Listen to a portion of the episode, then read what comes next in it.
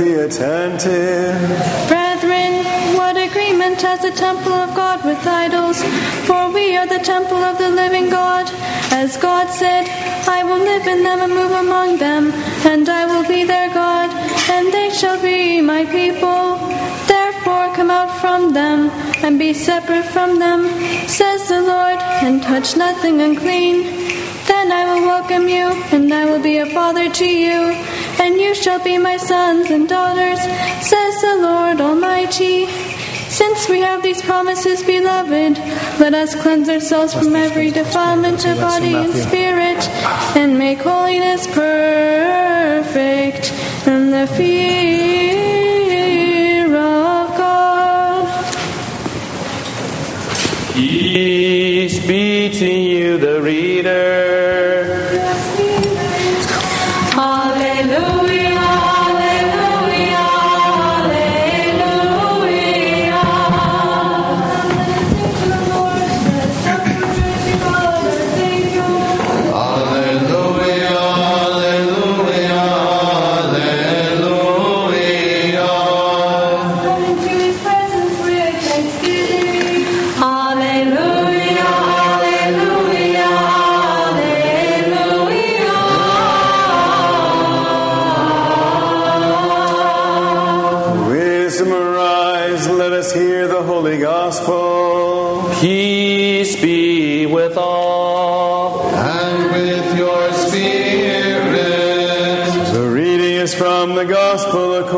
According to St. Matthew. Let us be attentive. Glory to you, Lord, glory to you. At that time, Jesus withdrew to the district of Tyre and Sidon, and behold, a Canaanite woman from that region came out and cried, Have mercy on me, O Lord, son of David. My daughter is severely possessed by a demon.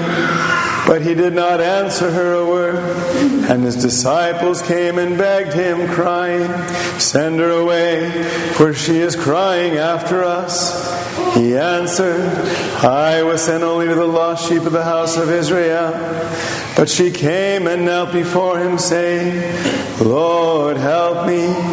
And he answered, It is not fair to take the children's bread and throw it to the dogs. She said, Yes, Lord, yet even the dogs eat the crumbs that fall from their master's table. Then Jesus answered her, O woman, great is your faith. Be it done for you as you desire. And her daughter was healed instantly.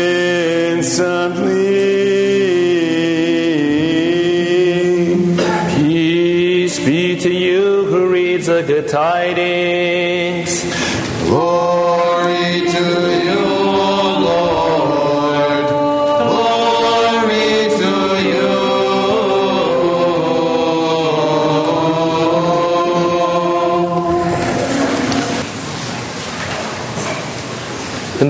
Father, and of the Son, and of the Holy Spirit. Amen. As has been mentioned in the past, last week I know we mentioned it, at least during Theology 101, that when we read this reading of the Canaanite woman, which we don't always get every year, we know that uh, we are entering the next week into the Triodion period. And that means that uh, we are in the officially in the pre-Lenten period next week with the publican and the Pharisee. So uh, just a little heads up.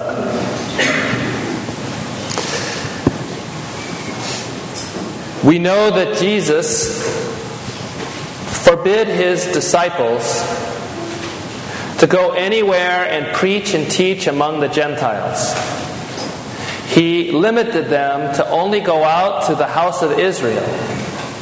And yet, here we see him going to the region of Tyre and Sidon, which is a land filled with Gentiles.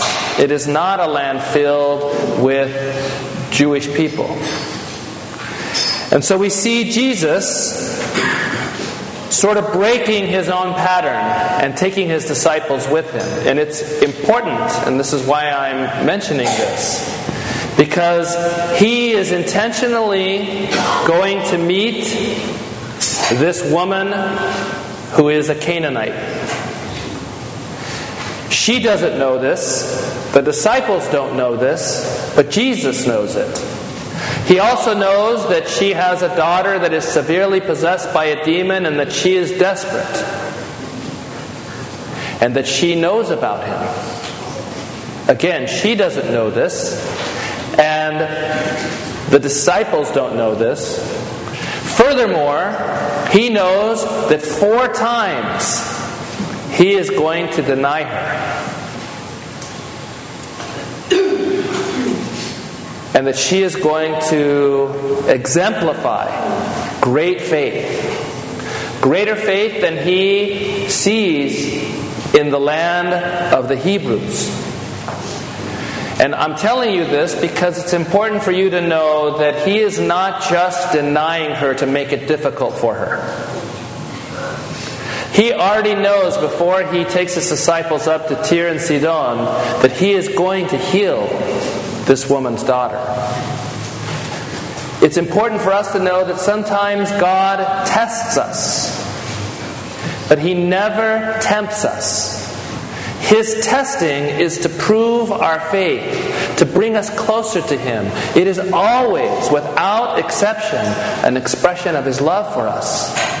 For every single way that the Lord interacts and acts in our life is always an expression of His perfect love. But the disciples and this Canaanite woman, in real time, they may not clearly see this. And even us reading the story, we may not clearly see this. And that's why it's really important to know the things that I've said ahead of time. Jesus loves this woman. He already knows that she has great faith. He foreknows everything, and yet He is not in any way controlling her freedom. He's respecting it. He is entering into this dialogue in order to prove it, not only to herself, but also to His disciples. And this is how He interacts with us as well. But we may not see it. We have to trust it. We have to cling to the fact that He loves us. Cling to the fact that it is His will that we be saved and come to the knowledge of the truth. And that in trusting this and clinging to this, no matter what is going on in our life, we have to understand that God is working in us, motivated by love and for our salvation. So, what happens? She comes up to him, and remember that her daughter is so severely possessed that we don't even know if she's conscious. We don't know what degree of awareness she has at all. And so she comes up to him and she asks mercy on herself and then explains that her daughter is severely possessed. Jesus does not answer her at all. That is rejection number one. Then the disciples, because she is crying after him, they ask Jesus to send her away. Now, some of the fathers actually believe that they want Jesus to quickly do what she's asking and then send her away. So it's not as if they don't really care about her or don't have compassion for her. but her crying out to Jesus knowing that she's a Canaanite woman. They say, send her away. That's rejection number two. First, he ignores her, and second, his disciples beg him to send her away. How many of us at this point would continue? Probably not that many. But she, she does continue. She perseveres. She says, Oh, actually, after after the disciples ask her to ask him to send her away, then he answers to her, "I was sent only to the lost sheep of the house of Israel." That's rejection number three. I wasn't sent to the Gentiles. But then she answers and kneels before him, saying, Lord, help me. It is not fair to take the children's bread and throw it to the dogs. Oh, actually, she says, Lord, help me. actually, there's another rejection in here. I missed one. There's five rejections. And she then says, Lord, yet even the dogs eat the crumbs that fall from their master's table. And then he says, O woman, great is your faith, be it done for you as you desire. And he healed her instantly. Now it's interesting that the overall theme of this gospel passage is her perseverance in faith, her perseverance in dialogue with Jesus. But one of the things that we may miss in this interaction between the two of them is that even a crumb from the Lord is enough for her. Now, don't miss something here. Because who is invited to the Master's table? The house of Israel. This is who Jesus sent his disciples out to, both the 12 and the 70. And this is who he was going to consistently to the Jews, preaching the gospel based on the promises of the Old Testament. They were the ones who were to sit at the table with him and to eat the master's bread. But for her, a Gentile, it is enough to eat a crumb and she will be filled. It has been said by a priest that I know in San Antonio, Father Dan Suchu, that the Protestants take a crumb of the fullness of truth and they devour it entirely, not even knowing that they are hungering for more. But the Orthodox, who have the fullness of truth, nibble around the edges and don't eat the whole thing. 2,000 years ago, the Hebrew people, the Jews, sat at the Master's table and had everything presented to them, but only nibbled around the corners and they were starving, but didn't know it. But this Canaanite woman just wants a crumb to fall from her master's table, and it will fill her exceedingly. The, the lesson here is that the more familiar we are with what is around us, the more we take it for granted. We may have the fullness of truth as the Orthodox Church, but are we hungering and thirsting and eating it all and allowing it to really truly fill us? Or do we see others who come to us realizing that they are in want and all they want is a crumb? And then eventually, maybe they get tempted to become too familiar and start taking for granted and then miss partaking of more and more and more that our Lord and His love and the Holy Church offers us. The key here is to always remain like this Canaanite woman. To never allow ourselves to take for granted this fullness of faith and the invitation to sit at the Master's table and to partake of all that He wants us to be able to have to continue to say, Lord, I am unworthy, even a crumb, knowing that He will give you more and more and more because you hunger, because you persevere, because you continue to exercise your faith. The final point that I wanted to bring up, and it's something I didn't even think about until this morning. I don't know if I've ever thought about it, you'll have to tell me. Sometimes when you get to be my age, you tell things that you've said before, but you don't remember.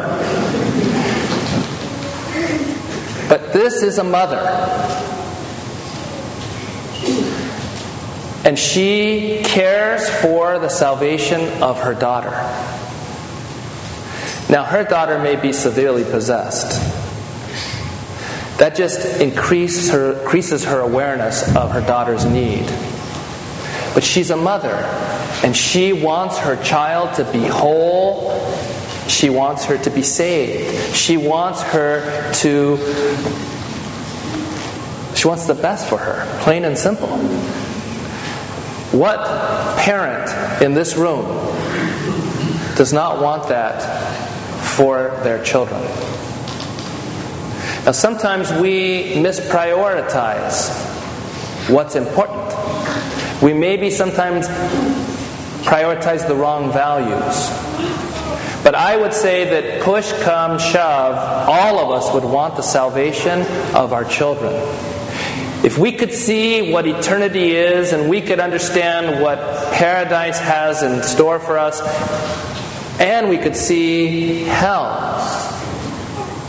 we wouldn't want anyone to go to hell. How much more our children? It's easy to miss that she is persevering and tenacious and faithful for the sake of her child.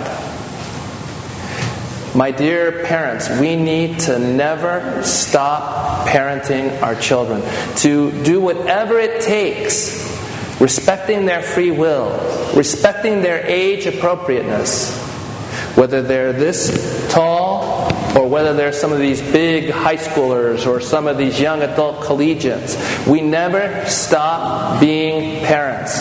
We should never stop in our tenacity, in our perseverance, in our prayer before God for our children, in bringing our children to Jesus so that they can be filled, so that they can be healed, so that they can be reminded of the truth in the midst of all that they are facing in their life, which is a tremendous amount. Remember, the closer and closer that we get to the end, the greater feat, spiritually speaking, it is just to have faith. Just for these young people to try to stay chaste how many young people in their class at school are fasting or even know what that means? How many of them are denying themselves at all? How many of them have to figure out in a couple weeks, and for weeks and weeks and weeks during Lent, of how they're going to fit their homework and their extracurricular activities and church into their schedule? I am telling you, that they need all the support, all the prayers, all of the understanding, all of our attention, all of our love and our person that they can get in order to just survive what they are facing. We need to continually bring them to Christ, bring them to Christ, bring them to Christ, and persevere in that. Not just ourselves in our own prayer life, but for our children and never ever stop parenting them. Look at what you do to try to help them be successful in the world vis a vis school. I want you to try even harder to bring them into the kingdom vis a vis their soul and their spiritual life by continually, with perseverance and tenacity, bringing them to Christ no matter what the obstacles. Because this woman, she encountered obstacles. So let us draw near to him for our, our own sake, and let us draw near to him for our children's sake.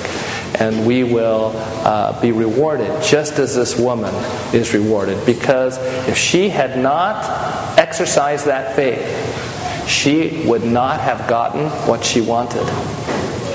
You can believe that. Jesus knew her heart. He went there to meet her. But if she had not exercised tenacious and persevering faith, her daughter would not have been made well. That's something for us to think about. Because if we persevere in our faith, not only will we be made well, but so will our children. Amen.